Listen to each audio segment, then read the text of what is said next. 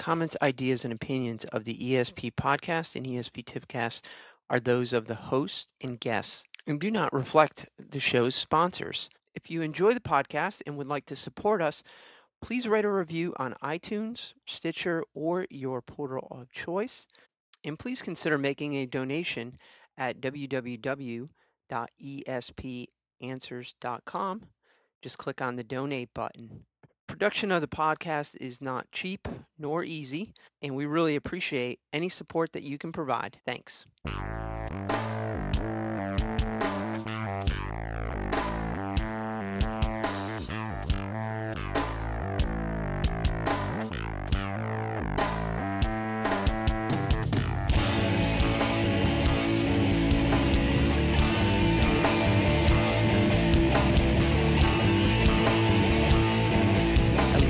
Welcome to ESP Tipcast 101.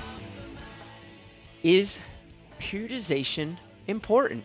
Hey, folks, just a reminder that this podcast relies on the support of its listeners.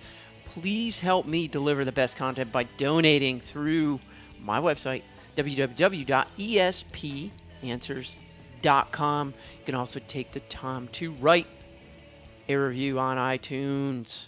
Thank you.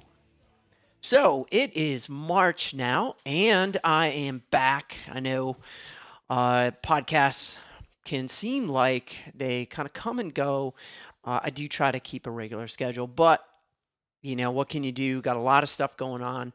Um, but I've also got a lot of stuff in the works, working on some new interviews, which I'm going to mention at the end of this show. So you want to stick around for that.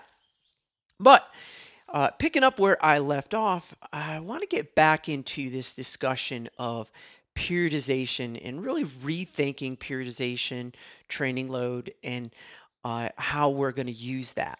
So, I'm going to give you a little scenario here because it is springtime and racing has really started to burst onto the scene. Uh, and if you're like me, uh, you may be reviewing your current plan and how it matches up with your races ahead probably have done at least one or two races, maybe small races, uh, uh, training races. But if some of those big goals are coming up soon, perhaps you're already fine tuning your fitness to hit your first peak. As is common, many of us rely on periodized training plans. Uh, those are plans that target specific abilities or aspects of fitness to try to minimize overtraining and injury while maximizing training gains. In essence, you can't train everything all the time, so you have to prioritize what you are going to train. So let's take this scenario. Uh, you've built this plan up, okay, around races and goals for those races, and that plan may include details on the type of training you're going to do, how much, how hard, when to recover, time in training zones, etc., etc. Maybe you also use colorful uh, charts to depict that training. You spend hours mapping your way to success. It's an absolute thing of beauty. Trust me, I know. I've been there. Then, two months in, you get the flu. Time to rework that plan, maybe. Uh, it might make some small tweaks, depends on how sick you are, how much time you've been laid up. Uh, but whatever else, you make make some changes. Then the holidays hit okay? And and if you're like me the holidays are hit or miss but all that family stuff really starts to hamper your training or perhaps you get a wave of of uh, colds or, or flu or illness sweeping through your family. Either way now you're really off course on your plan. But your fitness is still pretty good uh, you're progressing steadily uh, and so you you decide to just kind of you know not worry about the plan so much but you just kind of plug ahead, keep your training up. Then two months later, it's another illness or an injury, and you reduce your training once again. Now you're eight weeks out from your, your major goal of the year, you're five pounds overweight, uh, and you just feel like you're in a huge hole. But rather than try to rewrite that plan yet again, you simply chart a shorter course maybe a few weeks ahead, you're going to retest, then you'll rechart the rest of the way to that major goal. Within a month, that weight is shed uh, through just some small changes in your diet and your fitness looks really good. Then on race day, uh, your performance is mixed. Now, if it's a bike race, maybe you're really struggling on the climbs, but you're able to get back onto the group. Uh, for a triathlon, maybe the swim and or the bike just don't go as well as you've hoped. Uh, but then you pull off a stellar run, uh, you know, maybe top three or top five for that day. Uh, either way, you still manage to hit your goal. And a few weeks later, you hit a second goal. Now, if that sounds all too familiar, email me. Really, tell me your story. ESPpodcast at gmail.com because I want to know. Uh, because, in fact, this is largely my story from last season. And it's one of the reasons why I've begun to rethink the need for detailed periodized training and really begun to think more about steady incremental training planned only a few weeks at a time, alternating my focus on different areas. In some ways, this is a lot like non-linear periodization in that you spend shorter periods of time working on a few abilities, may, maybe two abilities for two or three weeks. Um, but outside of, uh, you know, a much more general year-long plan, uh, I've really eschewed all the charts and have trained more or less week to week.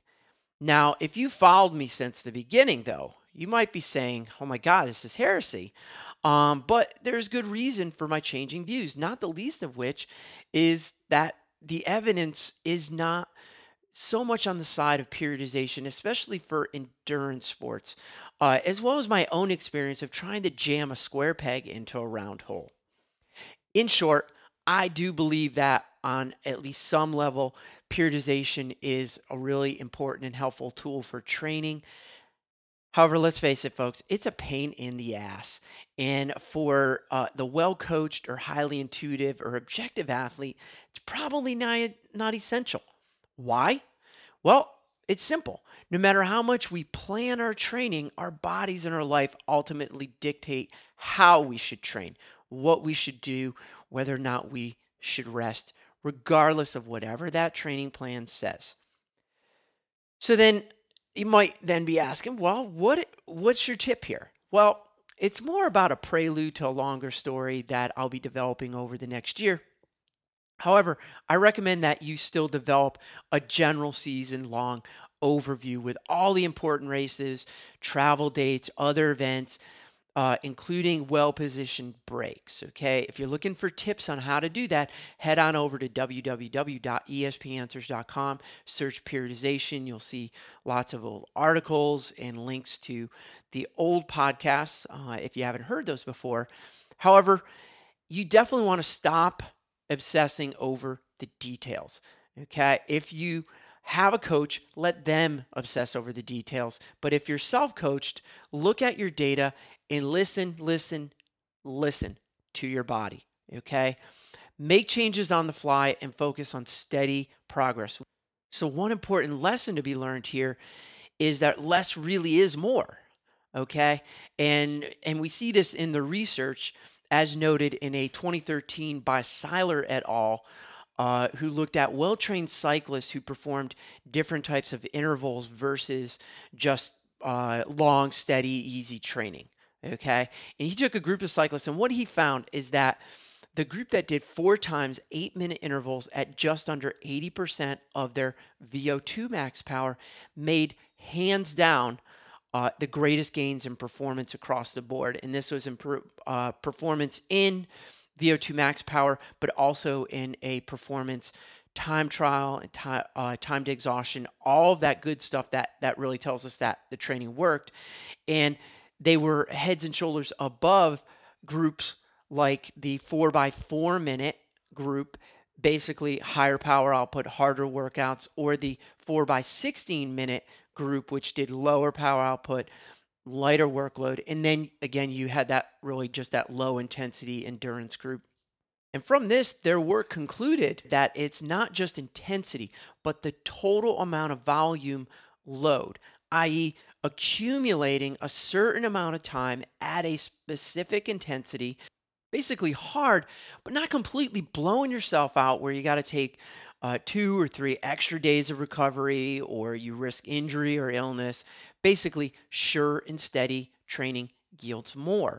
So at its heart, it's really saying, look at don't don't obsess about details and don't definitely try to just slay yourself in training because you're not going to get the most out of training. And that really gets back to this whole idea of sure and steady. If you can accumulate very steady training over time, particularly if you're an age grouper maybe and you don't have a lot of time, you don't take lots of time off and you keep training all the time and you will hit the mark. Hey, that's it for Tipcast 101.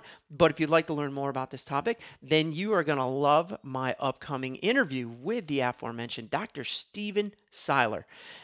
Dr. Seiler is a recognized expert in training, periodization, and performance. So if you have specific questions, email me as soon as possible at espodcast at gmail.com and I will try to sift through those and uh, ask Dr. Seiler those who will probably be talking with me in April.